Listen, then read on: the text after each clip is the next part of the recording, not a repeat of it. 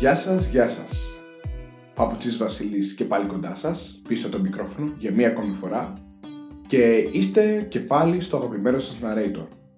Μετά από το σύντομο διάλειμμα το οποίο υπήρξε ενδιάμεσα για να βγει αυτό το επεισόδιο, θα συνεχίσουμε με τα τεκτενόμενα της Λιβύης, το δεύτερο μέρος της ιστορίας αυτής, της χώρας της οποίας υπέφερε η οποία στιγματίστηκε πάρα πολύ έντονα από το πρόσωπο του Μουαμάρ Καντάφη, καθώς αποτελεί το σημαντικότερο πρόσωπο στην πολιτική της ιστορία.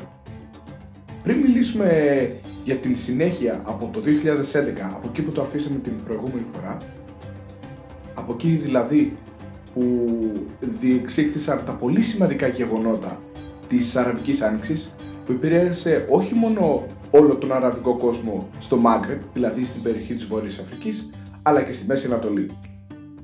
Εκτός από το πράσινο βιβλίο που αναφέραμε την προηγούμενη φορά, ένα άτομο το οποίο ενέπνευσε πάρα πολύ τον ε, Μουαμάρ Κατάφη δεν ήταν άλλος από τον Ομάρ Αλμουκτάρ. Ο Ομάρ Αλμουκτάρ ήταν ο ηγέτης της γηγενούς αντίστασης στην Κυριναϊκή, στη σημερινή Ανατολική Λιβύη και ήταν ε, στην ηγεσία των ε, Σενουσίδων, οι οποίοι ήταν ε, μία φίλη, μία φατριά στην πραγματικότητα η οποία ήταν ενάντια στον Ιταλικό πικισμό της Λιβύης κατά τη δεκαετία του 20 και του 30 με πάρα πολύ σημαντικό έργο στη Λιβύη. Ο ίδιος ο άνθρωπος, ε, ο Μάραλ Μουκτάρ, απαχωνίστηκε το 1931, δολοφονήθηκε δηλαδή, τον σκότωσαν οι Ιταλοί, σαν προσπάθεια να κατευνάσουν τα πλήθη και την ηρεμία και την ασφάλεια της περιοχής Κάτι που βέβαια δεν κατάφεραν με τίποτα καθώς αυτό το άτομο, ο Μάραλ Μουκτάρ, ένας πολύ σημαντικός στρατιωτικός ηγέτης, ο οποίος πρωτήτερα πριν φτάσει στον στρατιωτικό του βίο ήταν δάσκαλος, κατάφεραν να τον κάνουν ένα πρότυπο για τους ε, ανθρώπους της περιοχής. Όπως αφήσαμε την ε, προηγούμενη φορά την ιστορία μας, με το 2011 να αποτελεί το έτος της αλλαγής, το σημείο κάμψης τον Φλεβάρι του 2011, εν μέσω ενός λαϊκού κινήματος διαδηλώσεων στη Μέση Ανατολή και τη Βόρεια Αφρική, είχαμε αντικυβερνητικές συγκεντρώσεις που πραγματοποιήθηκαν στη Βεγγάζη από διαδηλωτές, που είχαν εξοργιστεί από τη σύλληψη ενός δικηγόρου ανθρωπίνων δικαιωμάτων, του Φετίχ Ταρπέλ. Οι Λιβικές δυνάμεις ασφαλείας χρησιμοποίησαν κανόνια νερού και πραγματικά πειρά κατά του πλήθους με αποτέλεσμα να υπάρξουν πολλοί νεκροί και τραυματίες. Οι διαμαρτυρίες εντάθηκαν με τον καιρό, με τους διαδηλωτές να παίρνουν κάποια στιγμή τον έλεγχο της Βεγγάζης και τις αρχέ να εξαπλώνονται στην Τρίπολη. Η Τρίπολη, σε περίπτωση που μερικοί δεν το γνωρίζετε, είναι μια πόλη η οποία έχει την ίδια ονομασία με την ελληνική πόλη την Τρίπολη, αλλά δεν έχουν και καμία ομοιότητα κατά τα άλλα. Έχουν απλά την ίδια ονομασία, αλλά βρίσκονται σε διαφορετικές χώρες. Όπως είπαμε, εξαπλώθηκαν έως στην Τρίπολη αλλά και σε άλλες περιοχές της χώρας με τις δυνάμεις ασφαλείας να φεύγουν σε άκρα τη βία υπό την εντολή του Μουαμάρ Καντάφ. Το καθεστώς μάλιστα αποφάσισε να περιορίσει τις επικοινωνίες και μπλόκαρε το διαδίκτυο και διέκοψε την τηλεφωνική εξυπηρέτηση σε ολόκληρη τη χώρα. Στις 21 του Φλεβάρι, ένας από τους γιους του Καντάφη, ο Σαΐφ Αλ Ισλάμ, απίφθινε ένα πολύ προκλητικό διάγγελμα στην κρατική τηλεόραση, κατηγόρησε ότι υπάρχουν εξωτερικοί ταραξίε για την ηρεμία και την ασφάλεια της χώρας και μάλιστα είπε ότι όποιοι συνεχίσουν τις διαδηλώσεις θα οδηγήσουν σε φίλιο πόλεμο τη χώρα. Μάλιστα, ορκίστηκε ότι το καθεστώς θα πολεμήσει μέχρι την τελευταία σφαίρα για την ε, ασφάλεια της χώρας και τη διατήρηση του καθεστώτος. Την επόμενη μέρα, ο ίδιος ο Μουαμάρ Καντάφη εκφώνησε μια πολύ οργισμένη ομιλία στην κρατική τηλεόραση όπου καταδίκασε και αυτός τους διαδηλωτές ως εθνικούς προδότες και κάλεσε τους υποστηρικτές του να τον ε, βοηθήσουν στον πόλεμο, τον εμφύλιο μαζί του. Η χρήση βίας έγινε πλέον ένα καθημερινό φαινόμενο με την κυβέρνηση κατά των αμάχων πλέον και προκάλεσε την καταδίκη και από ξένους ηγέτες και οργανώσεις ανθρωπίνων δικαιωμάτων. Μέσα σε λίγες μέρες από τις πρώτες διαδηλώσεις, το κίνημα κατά του Καντάφη άρχισε να εξελίσσεται σε μια ένοπλη εξέγερση. Καθώς οι διαδηλωτές κατάφεραν να αποκτήσουν όπλα από εγκαταλειμμένες κυβερνητικές αποθήκες, τα σύνορα της Λιβύης Αιγύπτου άνοιξαν, επιτρέποντας σε ξένους δημοσιογράφους να εισέλθουν στη χώρα για πρώτη φορά από την έναξη της σύγκρουσης. Παραστατευτικές μονάδες που υπήρχαν υπέρ του Καντάφη συνέχισαν να μπορούν να κατέχουν ακόμα την πόλη της Τρίπολης, όπου παρέμενε ο Καντάφη και ο πολύ στενός του κύκλος. Η διεθνής πίεση για την παρέτηση του Καντάφη αυξήθηκε σταδιακά. το Συμβούλιο Ασφαλείας του ΟΗΕ ενέκρινε ομόφωνα ένα μέτρο που περιλάμβανε κυρώσεις κατά του καθεστώτος του Καντάφη. Επίσης, είχαμε και τις ΗΠΑ, την Ευρωπαϊκή Ένωση και ορισμένες ακόμα χώρες, οι οποίες σε μια συνεννόηση που είχαν μεταξύ τους επέβαλαν επιπλέον κυρώσεις. Στις αρχές του Μαρτίου προέκυψε ένα Συμβούλιο Ηγεσίας των Ανταρτών στη Βεγγάζη, γνωστό ως ε, Μεταβατικό Εθνικό Συμβούλιο, το οποίο δήλωσε ότι η στόχη του θα είναι να ενεργεί ω στρατιωτική ηγεσία της εξέργησης και ως εκπρόσωπος της ε, λαϊκής λιβικής αντιπολίτευσης, ώστε να παρέχει υπηρεσίες στις περιοχές που ελέγχονται από τους αντάρτες και να οδηγήσει την μετάβαση της χώρας σε μια πιο δημοκρατική διακυβέρνηση. Τις εβδομάδες που ακολούθησαν, οι συγκρούσεις φάνηκαν να μπαίνουν σε ένα διέξοδο και στη συνέχεια να γίνει υπέρ του Καντάφη η όλη κατάσταση. Παρά τα κέρδη των ανταρτών, τον Φλεβάρη, το καθεστώς του Καντάφη συνέχισε να ελέγχει τους περισσότερους στρατιώτες και να κρατά τα όπλα στην Τρίπολη και να οργανώνει τόσο χερσαίε όσο και ενέργειε επιθέσεις κατά των ανταρτών. Οι περισσότερες μάχες έλαβαν χώρα στις πόλεις γύρω από την Τρίπολη και στην κεντρική και παράκτια περιοχή, όπου ο αντάρτε και πιστοί του Καντάφη μάχονταν για τον έλεγχο των τερματικών σταθμών εξαγωγής πετρελαίου στον κόλπο της Ήδρα. Η διεθνής κοινότητα συνέχισε να συζητά το ενδεχόμενο διπλωματικής και στρατιωτικής παρέμβασης στη σύγκρουση. Οι χώρες εργάστηκαν να έρθουν σε επαφή με το TNC. Το TNC ήταν η οργάνωση των ανταρτών και σε ορισμένες περιπτώσεις άρχισαν να αναγνωρίζουν νόμιμη κυβέρνηση της Λιβύης αυτό. Σε έκτακτη σύνοδο κορυφής στις 11 Μαρτίου, η Ευρωπαϊκή Ένωση κάλεσε ομόφωνα το Καντάφη να παραιτηθεί πλέον. Ωστόσο, η διεθνής κοινότητα παρέμεινε διχασμένη ως προς το ενδεχόμενο της στρατιωτικής επέμβασης. Είχαμε χώρες όπως τη Γαλλία και το Ηνωμένο Βασίλειο που ήθελαν να δημιουργήσουν μια ζώνη απαγόρευσης πτήσεων πάνω από τη Λιβύη. Είχαμε τις ΗΠΑ και την Γερμανία που φοβόντουσαν ότι αυτό εδώ θα. Άμα υπάρξει αυτή η ζώνη απαγόρευσης, θα εκτραχυνθεί η κατάσταση και θα φύγει από κάθε έλεγχο. Η Αφρικανική Ένωση, για παράδειγμα, ένας πολύ σημαντικός οργανισμός που έχουμε αναφέρει και σε προηγούμενα επεισόδια, απέρριψε το ενδεχόμενο οποιασδήποτε στρατιωτική επέμβαση. Ενώ αντίθετα, ο Αραβικός Συνδεσμό, ένας άλλος πολύ σημαντικός διεθνής περιφερειακός οργανισμός που θα αναφέρουμε στο μέλλον, εξέδωσε στις 13 Μαρτίου ένα ψήφισμα με το οποίο καλούσε το Συμβούλιο Ασφαλείας του ΙΕ να επιβάλλει ζώνη απαγόρευσης πτήσεων πάνω από τη Λιβύη. Στις 15 του Μαρτίου του 2011, οι πιστοί του Γκαντάφη κατέλαβαν την ανατολική πόλη Αϊντιμπίγια, την ε, τελευταία μεγάλη πόλη που κατήχαν οι αντάρτες στον τρόπο προς τη Βεγγάζη καθώς ε, προ... προέλαβαν προς τις ε, εναπομείνασες θέσεις των ανταρτών στη Βεγγάζη και το, το Μπρουκ στα ανατολικά και τη Μισουράτα στα δυτικά, το Συμβούλιο Ασφαλείας του ΙΕ ψήφισε στις 17 Μαρτίου για την έγκριση στρατιωτικής δράσης συμπεριλαμβανομένου μιας ζώνης απαγόρευσης πτήσεων για την προστασία των Λίβιων πολιτών οι οποίοι πέθαναν κατά σοριδών, καθώς υπήρχαν βομβιστικές επιθέσεις από το καθεστώς. Στις 19 Μαρτίου, ένας διεθνής συνασπισμός υπό την ηγεσία των ΗΠΑ, της Γαλλίας και του Ηνωμένου Βασιλείου άρχισε να πραγματοποιεί αεροπορικές και πυραυλικές επιδρομές για να χρηστεύσει την πολεμική αεροπορία και τα συστήματα αεραμένα της Λιβύης, ώστε να επιβληθεί η ζώνη απαγόρευσης πτήσεων. Οι πυράβλοι του συνασπισμού έπληξαν επίσης κτίρια σε ένα συγκρότημα που χρησιμοποιούσε ο Καντάφη ως κέντρο διοίκησης μέσα σε μια εβδομάδα, η πολεμική αεροπορία και η αεράμενα της Λιβύης τέθηκαν εκτός λειτουργίας. Ωστόσο, οι σφοδρές μάχες συνεχίστηκαν να υπάρχουν από χερσαίας άποψης. Μονάδες του Καντάφη είχαν συγκεντρωθεί γύρω από την αταρτοκρατούμενη πόλη της Μισουράτα και την ε, αφισβητούμενη πόλη της Ενταμπία και βοβάρισαν και τις δύο, προκαλώντας σημαντικές απώλειες κατά των αμάχων οι επιθέσεις των πολεμικών αεροσκαφών του συνασπισμού αποδυνάμωσαν σύντομα τις χερσαίες δυνάμεις των υποστηρικτών του Καντάφη στην Ανατολική Λιβύη, επιτρέποντας του αντάρτες να προελάμβουν και να ανακαταλάβουν τις περισσότερες πόλεις που υπήρχαν.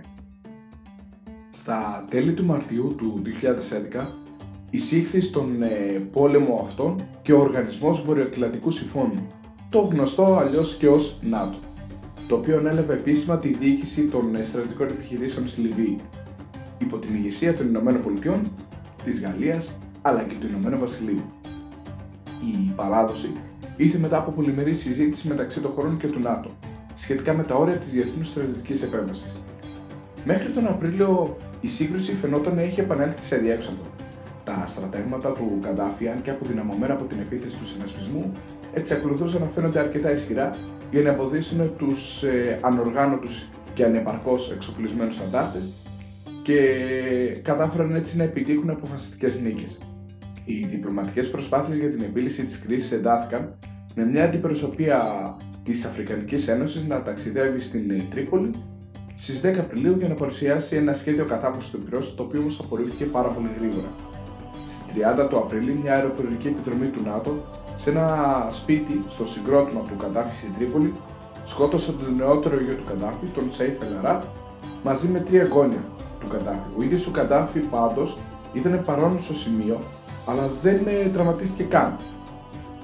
Περισσότερες επιδρομές στις αρχές του Μαΐου είχαν ε, ως στόχο κυβερνητικά κτίρια που συνδέονταν με τον Καντάφη και την ανώτερη στρατιωτική ηγεσία της Λιβύης. Αλλά εκπρόσωποι του ΝΑΤΟ διέψευσαν τους ισχυρισμού ότι το ίδιο το ΝΑΤΟ είχε υιοθετήσει στρατηγική προσπάθεια θανάτου στον Καντάφη, αλλά και άλλων υψηλόβαθμων Λίβιων αξιωματούχων. Η διεθνής πίεση προς τον Καντάφη άρχισε να αυξάνεται. Το Διεθνές Ποινικό Δικαστήριο, το οποίο στις αρχές Μαρτίου είχε ξεκινήσει έρευνα για φερόμενα εγκλήματα πολέμου από μέλη του καθεστώτος του Καντάφη, ανακοίνωσε στις 16 Μαου ότι θα ζητούσε ένταλμα σύλληψης κατά του Καντάφη, του γιού του του Σέιφ Αλ Ισλάμ που είχε βγάλει το διάγγελμα και το επικεφαλής των ε, Λιβικών Μυστικών Υπηρεσιών Αμπντουλάχ Σενουσί για την ε, εντολή επιθέσεων κατά αμάχων στη Λιβύη. Έτσι, φτάνουμε σύντομα στον ε, Αύγουστο του 2011. Οι δυνάμεις των ανταρτών είχαν προχωρήσει στα περίχωρα της Τρίπολης και πήραν υπό τον έλεγχό τους στρατηγικές περιοχές, συμπεριλαμβανομένες της πόλης της Ζαουίγια, όπου βρίσκεται ένα από τα μεγαλύτερα δηληστήρια πετρελαίου της Λιβύης. Σύντομα οι αντάρτες είχαν προωθηθεί στην ε, Τρίπολη, καταλαμβάνοντας ορισμένες περιοχές τη πρωτεύουσας στις 22 Αυγούστου και μάλιστα ανέμακτα. Την επόμενη μέρα, οι δυνάμεις των ανταρτών εγκατέστησαν τον έλεγχο του μεγαλύτερου μέρους της πόλης και κατέλαβαν το συγκρότημα Μπάμπα Αζαζία, το αρχηγείο του Καντάφη αλλιώς. Οι αντάρτες ύψωσαν την ε, σημαία της Λιβύης πριν από τον ε, Καντάφη πάνω από την Ένωση ενώ τα πανηγυρίζοντα πλήθη κατέστρεψαν σύμβολα του Καντάφη, του οποίου η τύχη πλέον ήταν άγνωστη. Μέχρι τις αρχές Σεπτεμβρίου, οι δυνάμεις των ανταρτών είχαν εδραιώσει τον έλεγχο τους ε, έλεγχο τους στην Τρίπολη και άρχισαν να μεταφέρουν τις επιχειρήσει τους στην ε, πρωτεύουσα αποκλειστικά.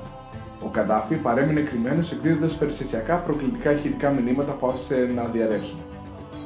Στις λίγες εναπομείνε πόλεις που βρίσκονταν υπό τον έλεγχο των πιστών, οι αντάρτες προσπάθησαν να διαπραγματευτούν με τους πιστούς διοικητές να παραδοθούν και να αποφύγουν μια αιματηρή επίθεση στο έδαφος. Στα τέλη του Σεπτέμβρη, οι δυνάμεις των ανταρτών άρχισαν να προλάβουν ε, στην ε, Μπανί Ουαλίτ και τη Σύρτη τα δύο εναπομείνοντα προπήρια των πιστών που είχαν απομείνει πλέον στο Καντάφι. Στις 20 ε, Οκτωβρίου ο Καντάφη πλέον εχμαλωτίστηκε και αρχικά η τύχη του ήταν άγνωστη. Βέβαια δεν παρέμεινε για πολύ άγνωστη, καθώς ε, ε, ενώ προσπάθησε να κρυφτεί σε ένα κρυσφύγετο του, ο Μουαμάρ Καντάφη, βρήκε τραγικό θάνατο, όπου οι διαδηλωτές ή αλλιώς οι αντάρτες ε, έγιναν, έγινε πολύ γρήγορα αντιληπτός και του έδωσαν την χαριστική βολή και τον διαμέλησαν. Ο Καντάφη βέβαια στην ε, πραγματικότητα, για να κλείσουμε εδώ και το πιο σημαντικό ίσως πολιτικό κεφάλαιο της Λιβύης, την πιο σημαντική τομή της Λιβύης, έχασε τον έλεγχο στη χώρα του όταν έχασε τον έλεγχο πιο πολύ με τους Ισλαμιστές. Καθώς ο Καντάφη τα τελευταία χρόνια, προς τα τελευταία χρόνια της διακυβέρνησης του, άρχισε να στρέφει πολύ τον ενδιαφέρον του προς την ε, αξιοποίηση των σχέσεων που προσπαθούσε να δημιουργήσει με την Ευρωπαϊκή Ένωση και ιδιαίτερα με τον ε, Μπερλουσκόνη και με το θέμα της μετανάστευσης, της παράνομης μετανάστευσης όπου χρηματοδοτούνταν, ε, είχε ως αποτέλεσμα να χάσει κατά πολύ τους, ε, τον Ισλαμικό φονταμενταλισμό, τους, ε, δηλαδή γενικότερα τους Ισλαμιστές να χάσει την εμπιστοσύνη τους και να σταραφτούν εναντίον του. Έκτοτε έχουμε το Εθνικό Μεταβατικό Συμβούλιο, το οποίο τα μέλη έγιναν δεκτά και από την Ευρωπαϊκή Ένωση και ιδιαίτερα από τον ε, Σαρκοζή και κατάφεραν να οργανώσουν εκλογές τον Ιούλιο του 2012 για να εκλεγεί τελικά ένα Εθνικό Συμβούλιο, το λεγόμενο NGC, δηλαδή αλλιώς National General Council. Ε, αναφέραμε πριν ιδιαίτερα τον Σαρκοσί καθώς ήταν πάρα πολύ σημαντική η αρρωγή του στο τέλος του εφηλίου πολέμου στην Λιβύη όπως φαινόταν μετά την πτώση του Καντάφη. Όμως για να μπορέσει να λειτουργήσει ένα δημοκρατικό πολίτευμα όπως γνωρίζουμε, πρέπει όλοι οι συμμετέχοντες να ασπαστούν τους κανόνες δημοκρατίας. Δυστυχώς, η ανατροπή του Καντάφη δεν έδειξε κανένα απολύτως ενδιαφέρον για τέτοιου είδους πολίτευμα. Για αυτούς η εξουσία και ο πλούτος και η ισχύς κερδίζεται και συντηρείται πάντα με τα όπλα. Προέχει δε το μέλλον της φυλής τους, της φατριάς τους αλλιώς, και δείχνουν αδιαφορία για το μέλλον του έθνους συνολικά. Τον Ιούλιο του 2013, εξοπλισμένες ομάδες καταλαμβάνουν και ελέγχουν τις πετρελαιοπηγέ και τις εγκαταστάσεις. Η αναρχία εγκαθίσταται ξανά στη Λιβύη. Τον Δεκέμβριο του 2013, το NGC ή αλλιώς το Εθνικό Συμβούλιο, που είχε αναγνωρίσει και επίσημα πλέον ο ΙΕ, αποφασίζει να εφαρμόσει τον Ισλαμικό νόμο, την Σαρία, στην χώρα και να επεκτείνει μονομερό τη θητεία του. Η, την Σαρία λογικά την έχετε ακούσει και από διάφορα άλλα κράτη που θα αναφέρουμε κιόλας και στο μέλλον, όπως η Σαουδική Αραβία. Τον Φλεβάριο του 2014, ο Καλίφα Χαφτάρ, πρώην στρατηγός του Καντάφη, καλεί για την σύσταση μιας προσωρινής κυβέρνησης στην Ανατολική Λιβύη με σκοπό την οργάνωση νέων εκλογών. Το NGC τον κατηγορεί για πραξικόπημα. Τον Μάρτιο του 2014, ο Πρωθυπουργός Αλή Ζεϊντάν από τις επιλογές του Σαρκοζή από τον Μάρτιο του 2011, ανίκανος να επαναφέρει την τάξη, εγκαταλείπει τη Λιβύη με ιδιωτικό τζετ. Τον ε, Μάιο του 2014, ο στρατηγός αυτά επιτίθεται στους σαλαφιστές στη Βεγγάζη, ενώ ταυτόχρονα τα στρατεύματα της ε, NGC καταλαμβάνουν τον έλεγχο της Τρίπολης. Έτσι δημιουργούνται δύο μπλοκ. Το ένα στην ε, Τριπολίτιδα, στην Τρίπολη, προσχήμενο στους αδελφούς μουσουλμάνους και το άλλο των κλασικών εθνικιστικών τάσεων του στρατηγού Χαφτάρ στην ε, Κυριναϊκή. Το τρίτο μπλόκο των, ε, του ΑΡΕΚ και των Βερβέρων στο Νότο συμμετέχουν σαν παρατηρητές. Γι' αυτό αναφέρουμε ότι σχηματίστηκαν δύο μπλοκ. Το πρώτο υποστηρίζεται από την Τουρκία και το Κατάρ. Το άλλο από τα Ηνωμένα Αραβικά Εμμυράτα, την Αίγυπτο και τη Ρωσία. Η χώρα βυθίζεται σε έναν εμφύλιο πόλεμο, ιδανικό πεδίο για την ε, ασυλία των ανθρωπομετακινητών καθώς και των τζιχαντιστών. Όπως πολύ καλά ακούσατε, πλέον συμμετέχει και ο ISIS, ο οποίος εμφανίστηκε τότε το 2014. Τον Δεκέμβριο του 2014, ο πρόεδρος του γειτονικού Τσάτ κάνει διάβημα προς τον ΝΑΤΟ, ζητώντας του να ενεργοποιηθεί άμεσα και εκ νέου στη Λιβύη για να διορθώσει την οδυνηρή κατάσταση της χώρας που προέκυψε τις υποπόλες ενέργειές του πριν από μερικά χρόνια. Η χώρα βυθίζεται σε έναν αδελφοκτόνο πόλεμο και γίνεται η πλατφόρμα της παράνομης μετανάστευσης Αφρικανών προς την Ευρώπη. Με αντάλλαγμα το πετρελαϊκό πλούτο, η Τουρκία στέλνει στρατιωτική βοήθεια στην κυβέρνηση της Τρίπολης στις αρχές του 2020. Έχουμε κάνει αυτό το άλμα διότι δεν έχουν υπάρξει και ιδιαίτερες εξελίξεις ενδιάμεσα. Χάρη σε αυτήν την ε, προσπάθεια αποτράπηκε η οποιαδήποτε επίθεση ε, που πήγε να γίνει στον Χαφτάρ τον Ιούνιο του 2020 όταν τα στρατεύματά του είχαν περικυκλώσει την Τρίπολη έτοιμοι να την κατακτήσουν. Υπολογίζεται ότι η Τουρκία είχε στείλει στην περιοχή άνω των 10.000 Σύνων τζιχαντιστών. Από την ε, πλευρά τους, οι Ρώσοι έσπευσαν στο πλευρό του Χαφτάρ μαχητικά, βομβαρδιστικά αεροπλάνα και τους δικούς του μισθοφόρους. Τον Δεκέμβριο του 2020 οι Λίβοι αντίπαλοι συναντώνται υπό την αιγίδα του ΟΗΕ και συμφωνούν στη Γενέβη για πάυση του πυρός. Ενώ στις αρχές του Φεβρουαρίου του 2021 συνίσταται μια νέα κυβέρνηση Εθνικής Ενότητας υπό την ηγεσία του πολυπλούσιου επιχειρηματία Αμπτούλ Χαμίντ Αλ Νταμπάιβα, ο οποίος έπαιζε σημαντικό ρόλο κατά την περίοδο του Καντάφη. Ο κύριος στόχος της νέας κυβέρνησης είναι να οργανώσει εκλογές το Δεκέμβριο του 2021. Λίγες ε, φάνηκαν οι πιθανότητες οι εκλογές αυτές να φέρουν ε, την σταθερότητα και το κράτος δικαίου που έχει ανάγκη η Λιβύη, καθώς όπως φάνηκε και από τις εκλογές δεν έχει υπάρξει καμία ιδιαίτερη πρόοδος στο 2022. Μεγαλύτερες πλέον φαίνονται οι πιθανότητες της Τουρκίας και της Ρωσίας που έχουν ε, συμφωνήσει κατά τα φαινόμενα μυστικά για το μοίρασμα, να διατηρήσουν και να ενισχύσουν τις στρατιωτικές τους βάσεις ώστε να έχουν τον έλεγχο της Ανατολικής Μεσογείου. Η Αίγυπτος δικαιωματικά, όσο πιο άμεσος γείτονας, και η χώρα η οποία θα συνεχίσουμε τα επεισόδια μας για την ε, μετάβασή μας από το Μάγκρ πλέον στη Μέση Ανατολή, η Αίγυπτος έχει κάνει το διάβημα στο Συμβούλιο Ασφαλείας των Ηνωμένων Εθνών ζητώντας την απομάκρυση από το λιβικό έδαφος όλων των ξένων στρατευμάτων. Η ΙΠΑ, το Ηνωμένο Βασίλειο και η Γαλλία ως μόνιμα μέλη αυτού είναι ικανά να το πετύχουν. Θα είναι το πρώτο στάδιο της πολιτικής αναστήλωσης μιας χώρας που πριν από 10 χρόνια οι τρεις τους δυστυχώς συνετέλεσαν μερικώς στην καταστροφή της αλλά από την άλλη βρέθηκαν και με όχι και πολλές επιλογές για την διατήρηση της σταθερότητας περιοχής. Αυτή λοιπόν ήταν η Λιβύη, αυτή λοιπόν ήταν η ιστορία της Λιβύης, μια πολύ σύντομη πιστέψε με ιστορική αναδρομή στα πολιτικά της και κοινωνικά της τεκτενόμενα, μια χώρα πάρα πολύ πλούσια σε κοιτάσματα πετρελαίου, μια χώρα με πάρα πολλές δυνατότητες η οποία τα πρώτα χρόνια της διακυβέρνησης του Μαμάρ Καντάφη φάνηκε ότι θα μπορούσε να αποτελέσει έναν πάρα πολύ ισχυρό παράγοντα σταθερότητας και πολύ καλής οικονομίας και ευμάρειας για τους κατοίκους της, η οποία όμως γρήγορα ανατράπηκε αυτή η ιδέα από τις προσωπικές φιλοδοξίες του επί 42 χρόνια δικτάτορά της Μουαμάρ Καντάφη, ενός ατόμου με πάρα πολλές ιδιομορφίες και πάρα πολλές ιδιαιτερότητες στην προσωπικότητά του, που σίγουρα όμως δεν μπορούν να περάσουν απαρατήρητες από το βλέμμα των ιστορικών. Δεν έχω να αναφέρω κάτι περαιτέρω. Θα τα πούμε σε ένα επόμενο επεισόδιο, το οποίο θα μεταφερθεί ακόμα πιο ανατολικά. Ήμουν ο Παπουτσής Βασίλης για σας.